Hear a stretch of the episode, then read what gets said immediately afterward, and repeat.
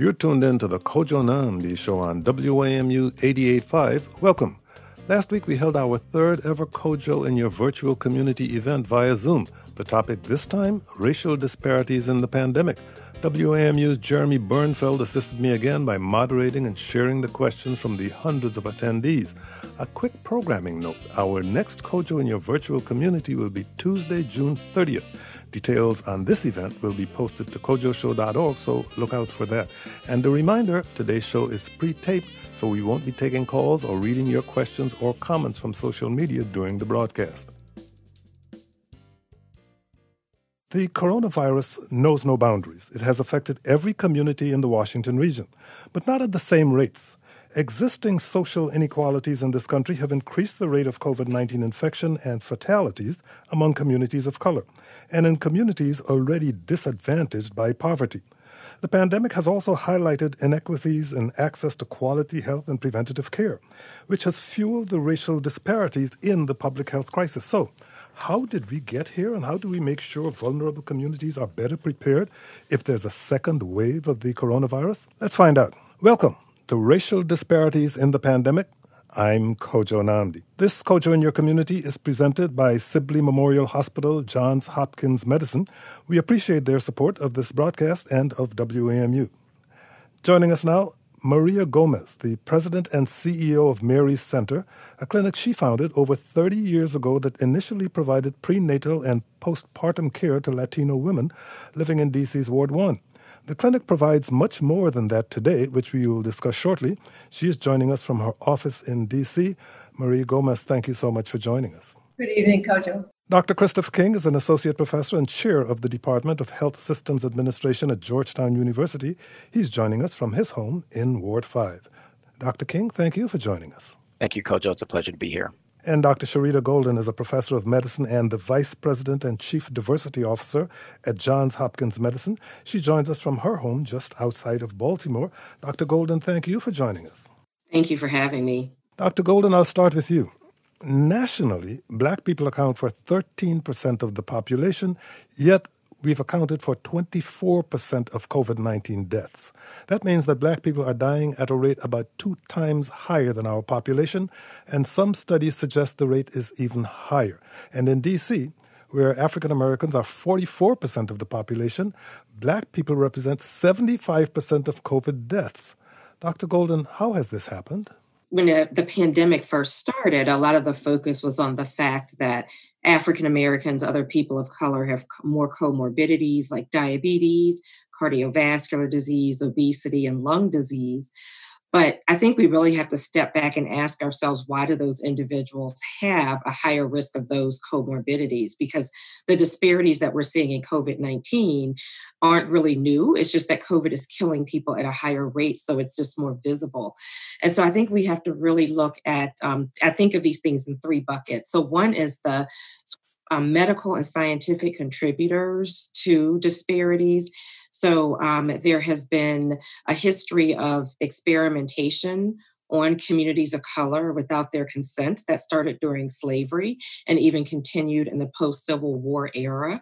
And so that has led to a distrust in the medical system. So even those of color who have insurance, have access, may feel uncomfortable coming to see the physician because of how they're treated in the system.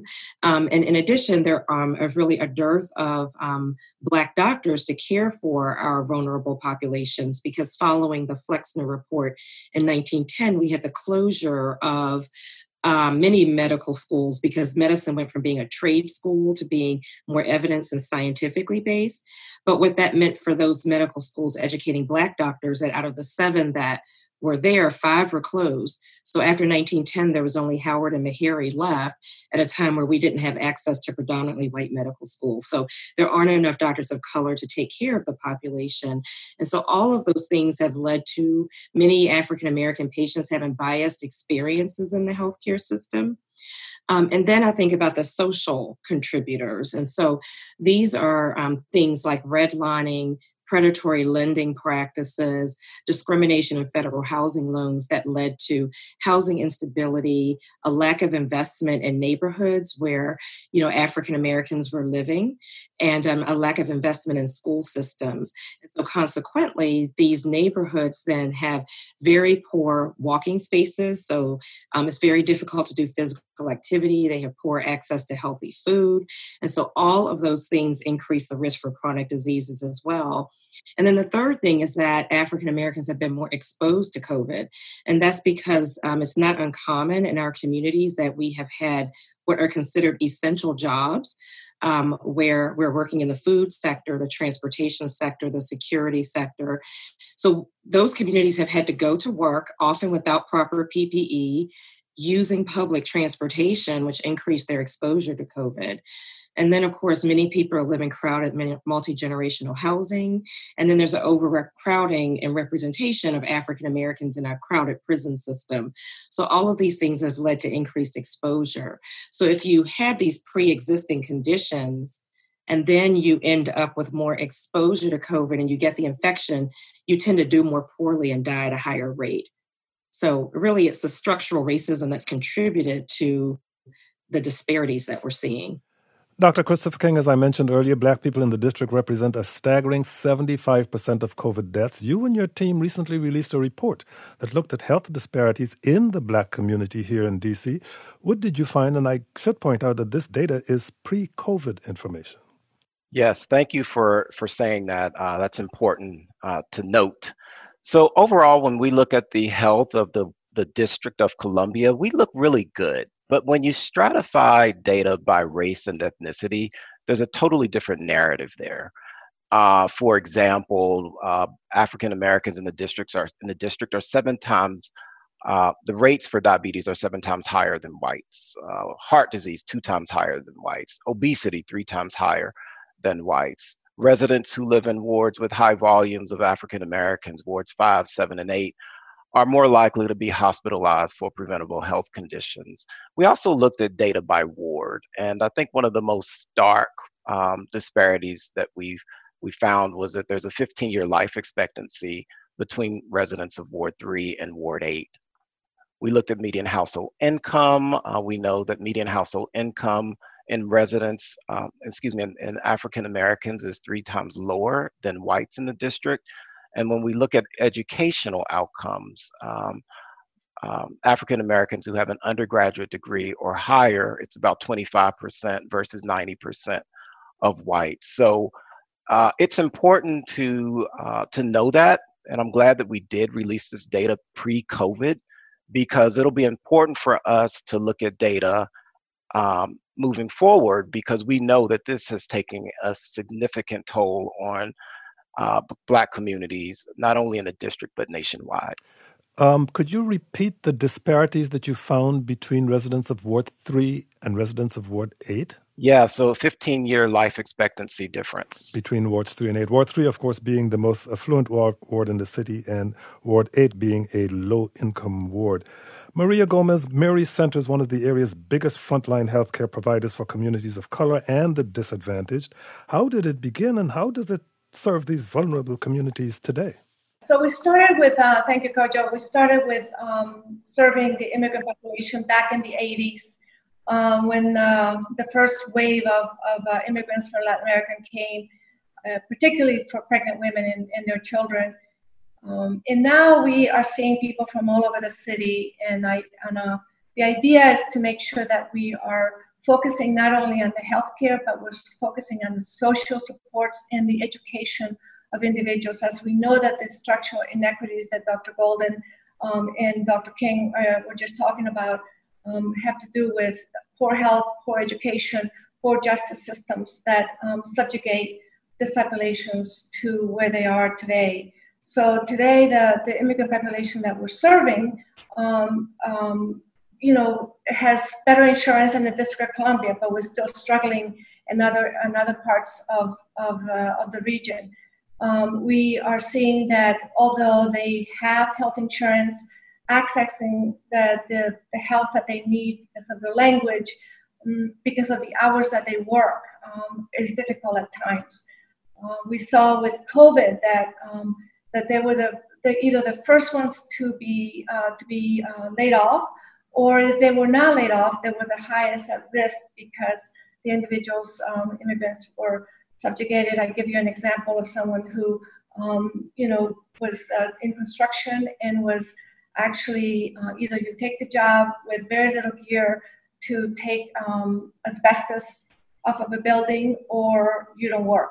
Have the majority of your COVID-19 patients been people of color? Yes, they have.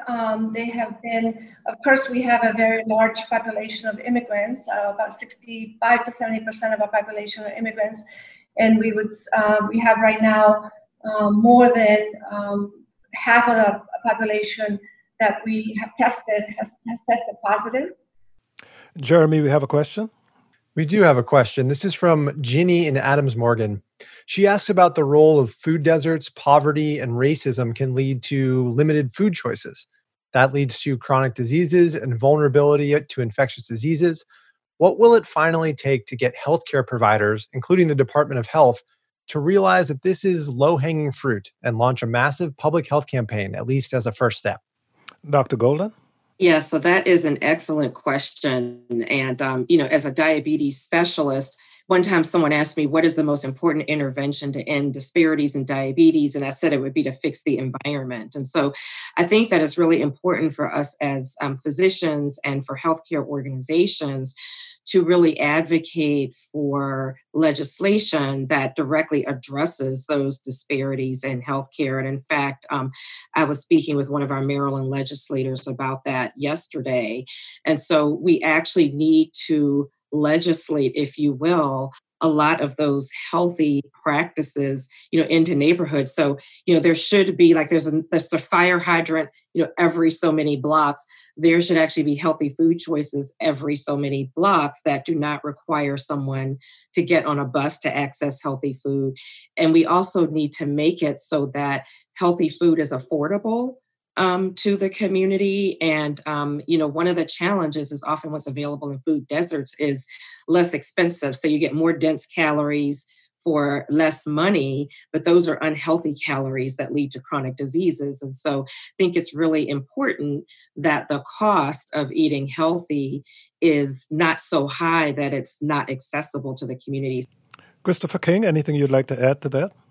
Obviously, we're in an interesting moment right now in this country. What it's going to take, I think, is, in addition to legislation, is an investment in historically marginalized communities, particularly communities of color. And what we're seeing right now is very, very fascinating to me. We're seeing COVID-19 and how it's impacting communities of color locally and nationally. We have the killing of George Floyd and so many others that's been magnified, and that also is all part of this. It's all connected. And then we have Donald Trump in the White House, right? And so these issues are being magnified in ways that have not existed in the past. And to me, I think that there's promise. I see that there's promise associated with where the country is and the conversations that we're having. But to go back to the question, it's going to take an investment in communities of color. And we're starting to see corporations, public and private sector, roll up their sleeves and actually do some heavy lifting in this space. Maria Gomez, throughout this pandemic, many people had to work they couldn't have afforded not to, and they don't have the luxury of working from home. Who's coming to your clinic right now, and what situations are complicating things for them? Yeah, so what we're seeing, I just want to go back to the food piece. One of the things that people are coming to us for is that they're hungry. They don't have a job and they're hungry. So that's a big thing. They are also don't have a job, don't have money, and either have become homeless or about to become homeless.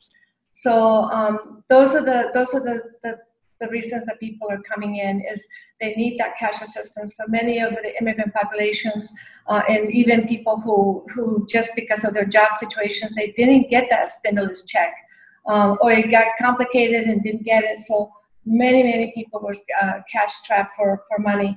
I think that the people that are also coming are people that the mental health, the stress for so many people that are poor and immigrant and people that already had so much issues in front of them in regards to immigration, this has really doubled up. And what people are telling me and telling the providers is now that the streets are empty, they're even more scared, right, to walk in the street as an undocumented individual. So those are the stresses that us as regular individuals don't realize, right? Just coming to the clinic on an empty bus, on an empty street is a fearful thing. And getting sick for some of our folks, in the city, many of our folks are insured, so that's a luxury. For some of the suburbs, they're not. And so they're scared to come to a doctor because of the bill. How am I going to pay the bill? Jeremy, we have another question. This question is from Sarah. What can your average citizen do to help address these racially based healthcare disparities?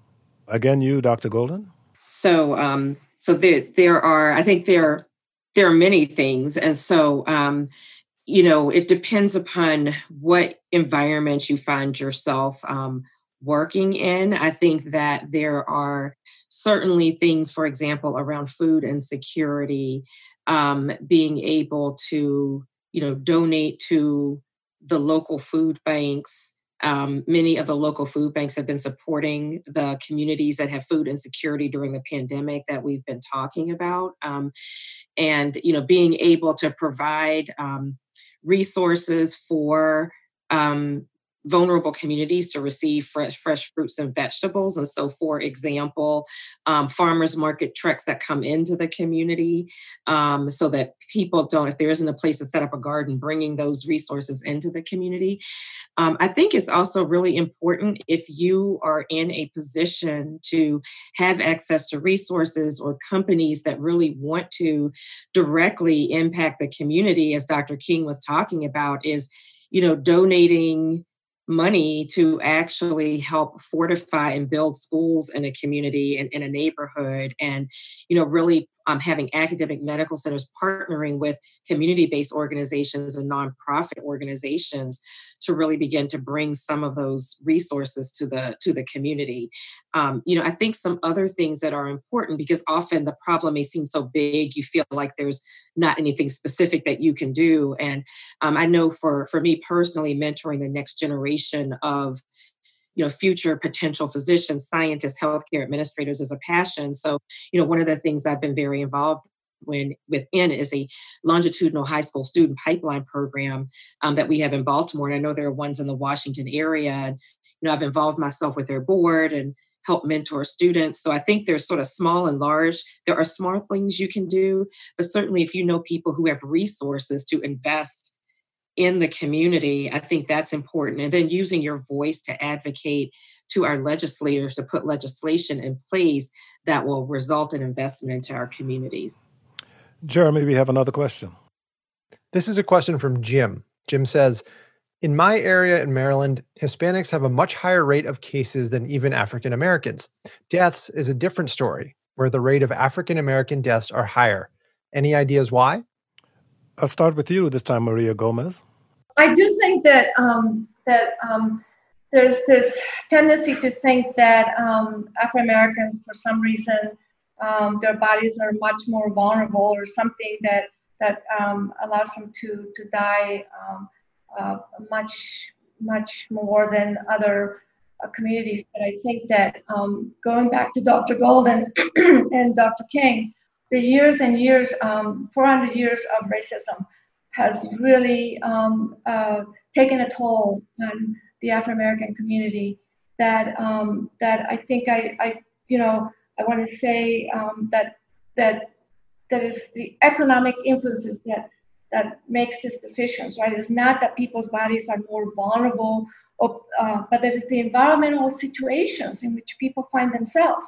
The poverty, the years and years of limited quality education for communities. And we're starting to see that as immigrants stay here longer, right? The amount of years that African-Americans went uninsured without health care, right? The poor housing, the inability to get mental health services for so many years.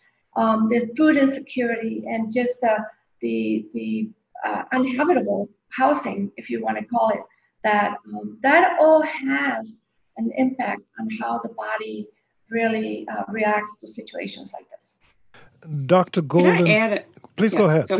Yeah, I wanted to add to that because one thing that, you know, sort of early on in the pandemic, it seemed to be, you know, it was older individuals and it's more, you know, that you were at high risk because you have poverty. I think the other thing with African Americans is that, you know, there are many African Americans that have chronic diseases, you know, that put them at risk for a worse outcome with COVID, and they haven't necessarily been exposed to the lower socioeconomic status or the housing insecurity. So, you know, what that really suggests is it's this exposure, this longstanding exposure to structural racism.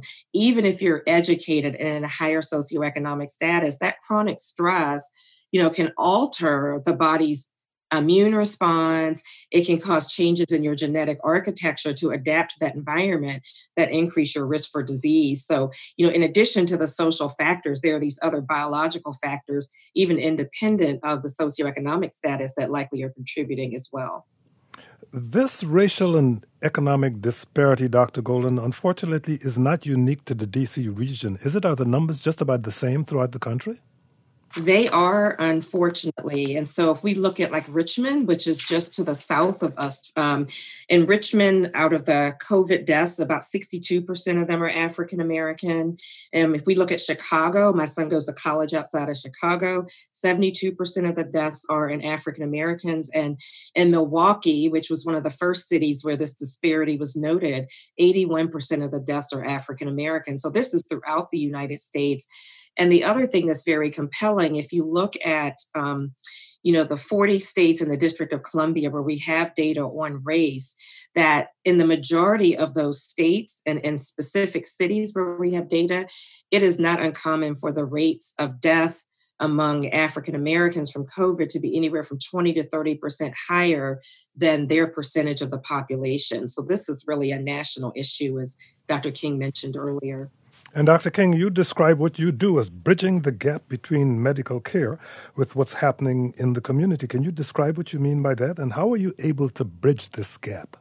Bridging the gap between the healthcare delivery system and public health. So I always talk about in this country, we have done a pretty good job providing medical care.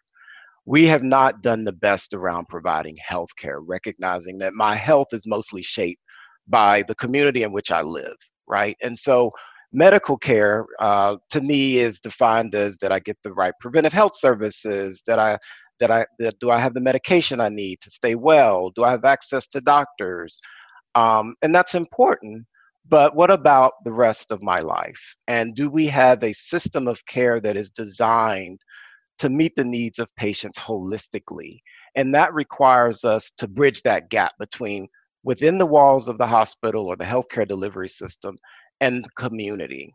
So my work is around, you know, if we're looking at patient needs, and we know that a patient who is being discharged and they're going to a home in which they're socially isolated. They don't have support. They live in a community that does not have the resources to keep them well.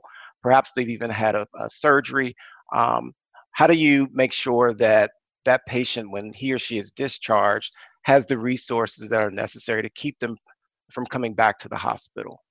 And that requires a different way of thinking. It requires a different way of how we organize and deliver systems of care. It requires us to develop partnerships with community-based organizations. It requires us to rethink funding and how funding is allocated to support holistic needs of patients. Jeremy Bernfeld? This is a question from Heather in Ward 1. What are 2 to 3 very specific programs already funded by DC Council and around which there is a consensus on effectiveness, that could make a measurable difference if increased 5 or 10-fold? Maria Gomez? You know, healthcare really needs to be surrounded and embraced with social supports that really are meaningful. Like, for instance, when people come to a Mary's Center like this, where we have the healthcare, the social services, that includes mental health and all of that, that we have dental health, that we have charter school for both the parents and the children up to pre-K, that is meaningful. That is why parents come and they take care of their diabetes. Because when they come to Mary's Center and they get their medication for diabetes, they're also talking to their provider or talking to their social worker about things that may be mundane to us, but for a lot of populations that are really financially under-resourced, things like internet. Internet not just to watch movies, but actually to get their children the school that they need, right? We had people who had 3 kids, 1 computer, and couldn't afford internet. So they came to Mary's Center. How can you solve that problem? Jobs, you know, we have to be centers like this where we can actually get people jobs where they can feel that they are doing something meaningful for their families and moving up that economic ladder, just like all of us. Learning English, assisting the family members with someone who's in the system, the justice system. So, you know, how do I get a good lawyer so that my child who did something really insignificant can get out of jail? So those are the kinds of things that I think that we need to multiply, programs that really surround and partner with each other. One agency can't do it all, but for instance, at Mary's Center, we have about almost 50 partnerships throughout the city, starting from universities to law firms to you name every other organization in the city, to make sure that we stretch that support for families when they come in and get their health care. That is exactly what gives us the best health outcomes. Jeremy Bernfeld. This is a question from Michelle. Michelle asks, so many immigrants lack health insurance. This has deterred many from seeking care, but even those that have seeked it out now face large medical bills from the treatment of COVID-19. How can governments at all levels support both hospitals and patients with these financial debts? Dr. King? Sure. So there's dollars that have been made available to support hospitals, especially in the District of Columbia, to make sure that patients' needs are met. So that's important. I think that we have to continue to advocate for immigrants and those who are uninsured to be sure that they have access to the continuum of services that are necessary to keep them well. When we're talking about COVID and COVID infection, and given it's such a highly infectious virus, that this is going to require us to look at how dollars are allocated and use emergency funds to meet the needs of patient populations. And we're seeing that in the district, and we're seeing it in other cities across the country, because what has worked in the past will not work for what we're experiencing right now. This is a very, very unique situation that is requiring us to think outside the box and redistribute resources, because it is a public health issue. Maria Gomez? In terms of this, I think that we need to make sure that we, again, be comprehensive in how we look at the person. There are people that qualify for Medicaid, but they don't think they do, right? We need to make sure that it's so many of our elderly who can qualify for Medicare, but the system can be complicated for them at times, right? So we want to make sure that we, in terms of those bills, want to make sure that as part of the healthcare system that we advocate both at the city council and at the federal level that we need to do something about this, because many people have gone hungry and homeless because they're trying to pay their medical bills. And you're absolutely right. That is just, it's unconscionable that can happen in this country at this time. Dr. Golden. Yeah, and you know, I would add, I think it's really important to make sure we're taking full provision of the provisions of the CARES Act to make sure that, you know, again, patients aren't being inappropriately charged for testing. I think it's also important to think of providing the financial resources for those individuals who do test positive, you know, who perhaps don't have a way to isolate. You know, I know that there are programs in the National Capital Region where there are hotels where people can isolate where they don't have to pay for the time that they're there, but they're safe. And, you know, I know at Johns Hopkins Medicine, we've been working with our partners down in the National Capital Region to do similar things to what we've done in the Baltimore region, but trying to make sure we can get food delivery to those who are isolating, particularly like our immigrant communities who may not have access to, say, some of the other public assistance that's available. So I think that we have to really think uniquely about how we can help defray some of those financial costs by using the resources that we have available in the system. We're seeing massive sustained protests here and around the country against racial inequity and police brutality. What are your thoughts, each of you, about how inequality in healthcare fits into this moment? Starting with you, Dr. Golden. You know, it's interesting. I thought a lot about that in the last week. And, I think what's common is that the root of the inequities in healthcare and the inequities of the criminal justice system are the same. So it's really like this 401 years of structural racism, that perpetuate the way that people behave. So the same biases that there are in the healthcare system that, for example, Ms. Gomez mentioned earlier that, African-Americans are dying at a higher rate. And part of that is because it was not uncommon that 3 times somebody went to the ED and said, I'm coughing, I'm short of breath, I don't feel well. And they weren't tested and they were turned away. And then when they finally got tested and came in, they were so sick, they passed away. And that's the same kind of bias that we have in our criminal justice system. It's the same bias in our educational system. So again, if we can really begin to dismantle the root cause and, my father and my brother were at the 1963 March on Washington. And, they were marching to get that legislation put into place. I feel like now people are marching to change behavior and culture because, rules don't change behavior. It's sort of like culture and really like rethinking, how we deliver care, how we do criminal justice, how we do everything in our country. Maria Gomez?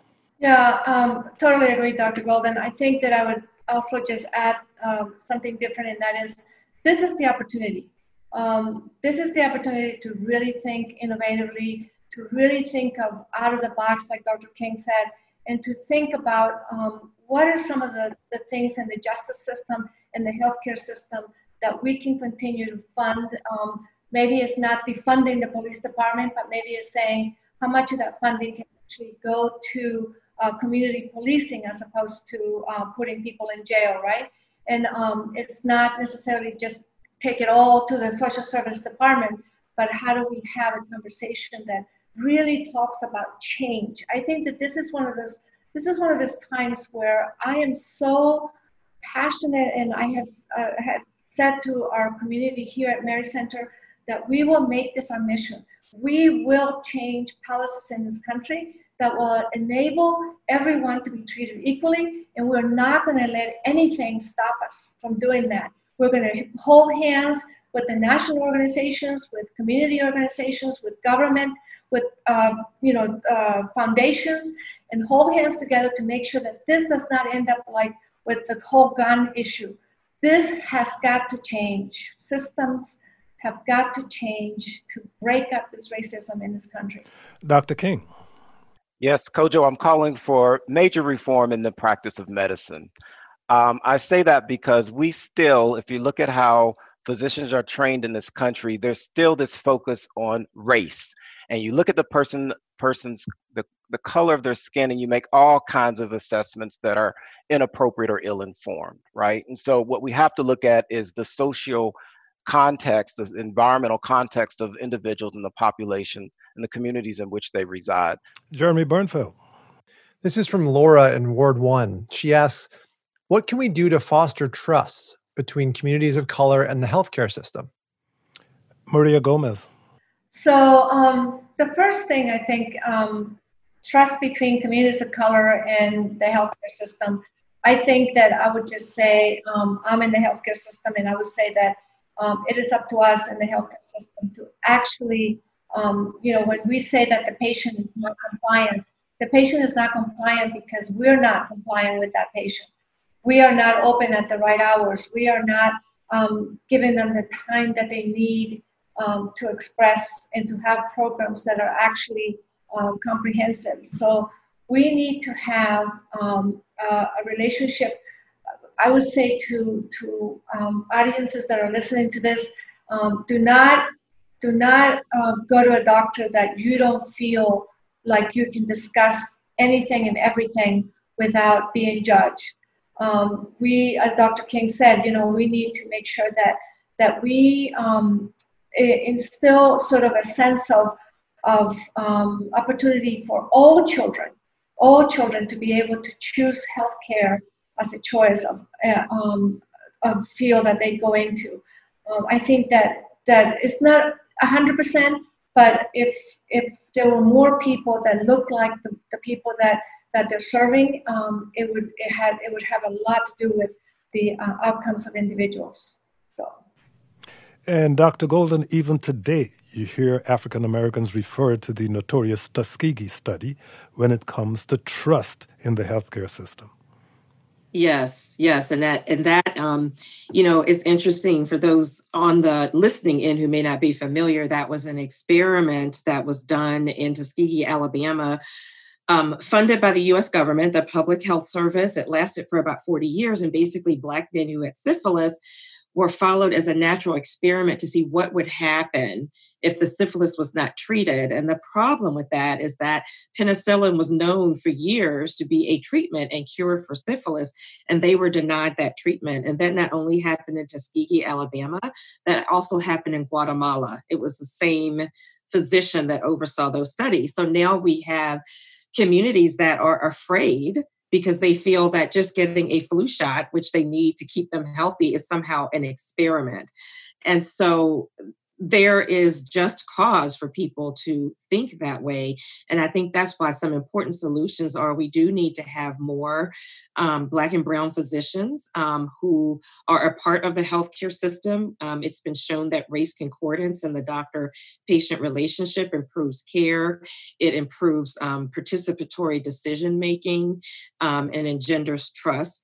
And I think it's also really important that you know, we actually teach patients how to be an advocate for their own healthcare and to ask the questions, and teach our physicians how to receive that. So that our young physicians, this is an exchange and not a paternalistic relationship. And I think that will really help to go a long way in engendering trust. Dr. King, on the issue of trust. Yes, absolutely. So a lot of my work is around working with hospitals and health systems to address issues like this. Trust, what does it take? It's going to take a shift in power, right? It's going to require leaders of these organizations to shift their power into communities and allow the communities to find their way, and not have this mindset that we can save the day for a community of color. So what does that take? Well, first, we got to look at the boards of directors of these institutions that are running healthcare corporations, right? And they do not look like me. Many of them, right? And so what you have is you have people who are making decisions about communities of color, and they're so disconnected from the day-to-day lived experiences of folk. So if we're going to address the trust issue, we need to be at the table. People of color need to be at the table, and they need to know that they are part of the process and not recipients of a system that's just there to benefit from them in the long run, right? So that's a big part of it. And one way that I've tried to help folks understand that is through this concept called learning journeys, in which we take board leaders into communities of color, historically marginalized communities, and they literally go into people's living rooms and sit down, and they look at the lived conditions of folks who live in apartment complexes that have not been kept up to par, and they have conversations with people. It's one of the most powerful experiences that I've seen, actually, when it comes to helping people who really want to do the right thing but just haven't had the opportunity to do something in such a powerful, structured way. As thousands march in the streets to protest the killing of George Floyd, as thousands flock to beaches and boardwalks like Ocean City and the overall reopening of our country, a lot of people are concerned about a second wave. Jeremy Bernfeld, you have a question along that line. That's right. As we anticipate the second wave of the COVID-19 pandemic, are there some lessons from the last 3 months that we can apply to these underserved communities to reduce the impact of the second wave. We have others asking questions, particularly in light of crowds here in Washington at the recent protests. Dr. Golden?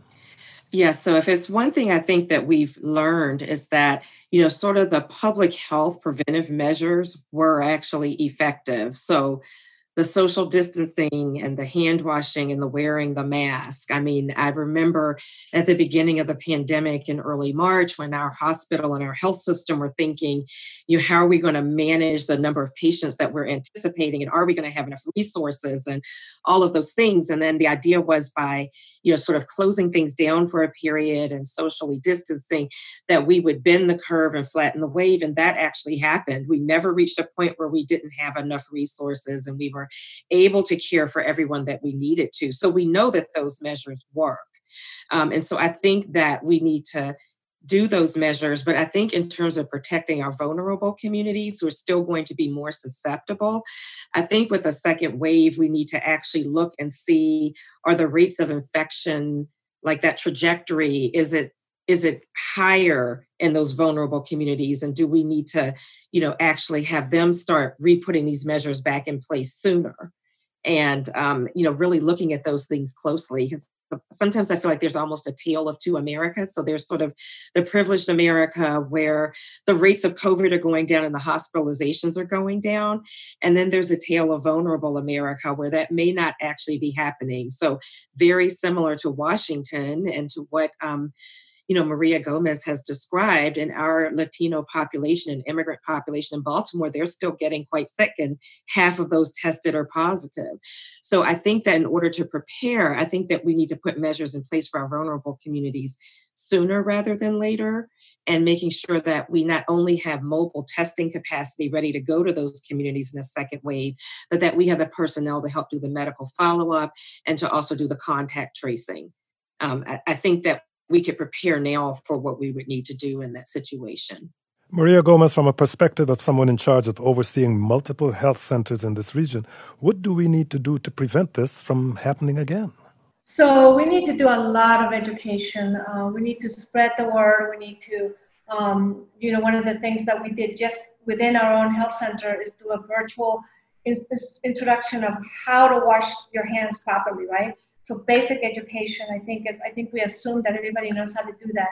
I think that the other is to make sure that people understand the things that Dr. Golden just talked about the masks, about the distancing, how important that is, and to show, you know, very pictorial how that happened, and compare ourselves to other states that actually were in trouble for that. I think that the other is that we need to really focus on making sure that we advocate for the affordability of PPE, right? Because that is not affordable and it's not accessible to everyone. So we have patients that come here that are saying, you know, I can't return to work because I don't have a mask. Well, you know what? We need to really advocate to make sure that those construction companies, that those restaurants, that those places that people are doing gardening and the cooks, that those places actually provide the PPE. Dr. King, what do these communities need so they're better equipped to take on the next wave or the next pandemic, for that matter? So I think we've heard PPE. That's really important. And I'll tell you, when this all started, you know, Dr. Fauci and so many were saying, wear your mask. And I went to places where you would think you could find a mask. I went to a Target. I went to a CVS. I went to a Walgreens. No mask to be found. I couldn't find any mask, and the whole world was telling me to wear a mask, right? So those masks need to be ubiquitous. They need to be everywhere because we know they're very effective. So that's one. The other piece is around surveillance and making sure that we are collecting data in real time and making that accessible. So it took us a while to report data by ward. Now we're doing that. I think we even need to go more granular than that. We need to pinpoint cases as quickly as possible so that we can have the necessary targeted interventions. So go as granular as we possibly can so we know where cases are, and contact tracing is going to help us do that. The other piece is around emergency funds to support public health innovations that are led by organizations that do work in communities of color. Again, this goes back to the being creative in how dollars are dispersed to address and support those individuals or those organizations that do work on the ground each and every day. They're very knowledgeable about what's happening in their local communities. That goes back to the shift in power, right? And making sure that those dollars go into those into the pockets of the organizations that can do meaningful work on the ground. Hey, Kojo, can I mention one thing really quick? I've been neglected if I don't do this. I think that it's really, really important to make sure that we also push for internet that is accessible to everyone, because the telehealth is the way that we have learned that people actually can access healthcare. But without the internet, people cannot do telehealth. And so I think that that's something that we are trying to push in this city. What about young people? Jeremy Bernfeld, we have a question about that. This one's from Bernard in Washington. I'm a 23-year-old Black man, and I can say I know how serious COVID is and how dangerous it can be. There are many young adults and teens who do not take it as serious or see how their actions affect others, especially during these trying times with protesting and being quarantined for quite some time. What message can you put out there to motivate the younger generation to take this COVID issue more seriously? Dr. Golden, a lot of what we were hearing is about how people who are at risk or people who are older or people who have compromised immune systems, which may have led some young people to believe that they themselves are immune from coronavirus. Right. So, no, I think that is true. And so there's a couple of things we know. So one is that even if you are a young person, you get coronavirus or say you have it asymptomatically, just remember that you can transmit that even without symptoms to your grandparents, to your aunts, to your uncles, so those who are at risk. So you can become a vector. That's important to remember. And then we're now seeing in children this very unusual, like Kawasaki's-like syndrome, where they have blood clotting and a vasculitis, and it's very, very serious illness. So, with the experience in the United States, we're actually finding that just because you're young doesn't mean that that you are completely immune from COVID and its complications. But I think it's very important to remember that as a young person, you could be a vector to an older person who is at high risk. So we all need to exercise our, responsibility. And it's difficult. It's summer. I have a 20-year-old. I know how that is. But, it's really, really important that we all have to take this as a social responsibility. Dr. King, reading from your report now, findings of this report will inform policymaking, advocacy agendas, appropriation of equitable resources, and education for the general public. What are your hopes with this report, and how do you think it might be able to change policy? Yeah, my hope for the report is that it gets into the hands of especially now that we have this awareness of systemic racism and the impact that it has on society. I'm going to go big picture on society, right? And so my hope is that the findings and the recommendations, there are recommendations in the report, will stimulate conversation and action at both within the clinical systems of care and the healthcare delivery system, as well as the broader community. Through those recommendations, and again, this is the second report, we've had so many organizations reach out to us because they have been informed as a result of the report and its findings. So the goal for us is just to continue to refresh the data and provide information that will help organizations think differently about how they are organized, how they deliver services, how they're structured, who they actually partner with in the community, and that they are applying a racial equity lens in everything that they do. Dr. Golden, I see you nodding in agreement. Is there something you'd like to add? Yes, I think I like the statement Dr. King made about, a health equity lens and how we deliver healthcare. And, I remember at the start of the pandemic, I sort of felt like, one of my important roles as a chief diversity officer is not just thinking about workforce diversity and inclusion, but our office also oversees health equity operations for our whole health system, which includes Sibley and the other hospitals in the region. And it was really important to me that in everything we were doing and responding to the COVID-19 COVID-19 pandemic, that we approached that with a health equity lens, that we made sure we were implementing the class standards, we were providing interpretation, we were providing all of our education materials in all of the languages that are spoken in our health system. Just really making sure that we were giving those vulnerable communities the best experience. Maria Gomez, we haven't discussed mental health. Mary's Center offers mental health services. Have you been seeing a rise in mental health patients? Oh, we can't keep up with the demand. It's just tremendous. From just basic, I'm scared, I'm concerned, to I'm suicidal, to children who of staff and of clients who are saying to their parents, "Mommy, am I going to get killed? Am I going to die? What happens if you die? What happens to me?"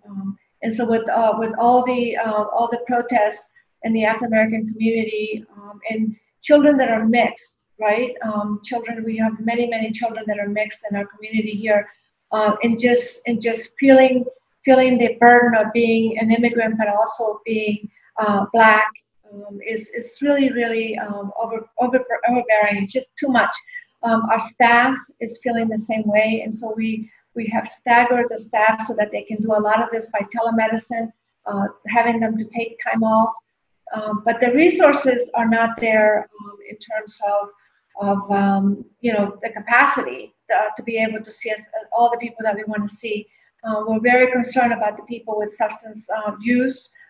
In their treatment and how they're coping. So there's a lot of need, but I think one thing that I can shine a light on is that telemedicine has really allowed us to like tenfold do the services that we did before. But even with that, we need services. And I'm afraid that's about all the time we have. Dr. Christopher King is an associate professor and the chair of the Department of Health Systems Administration at Georgetown University. Dr. Sherita Golden is a professor of medicine and the vice president and chief diversity officer at Johns Hopkins Medicine. And Maria Gomez is the founder, president, and CEO of Mary's Center. Thank you all for joining us. We've heard a lot tonight, and thank you all for showing up and participating. We hope you'll continue to engage with us on this topic. Our next virtual town hall will be June 30th, so please watch out for details on that. Check back for more information at KojoShow.org. Before we go this evening, we'd like to say thank you to our wonderful engineers, the Kojo Show team, especially Mana Kashfi and Kurt Gardner, marketing and events, and to the rest of our colleagues at WAMU for taking the show on the virtual road. We're especially grateful to WAMU's General Manager J.J. Ure, as well as Andy McDaniel and Diane Hockenberry for their support. This Kojo in Your Community was presented by Sibley Memorial Hospital, Johns Hopkins Medicine, and we appreciate their support. I'm Kojo Nnamdi.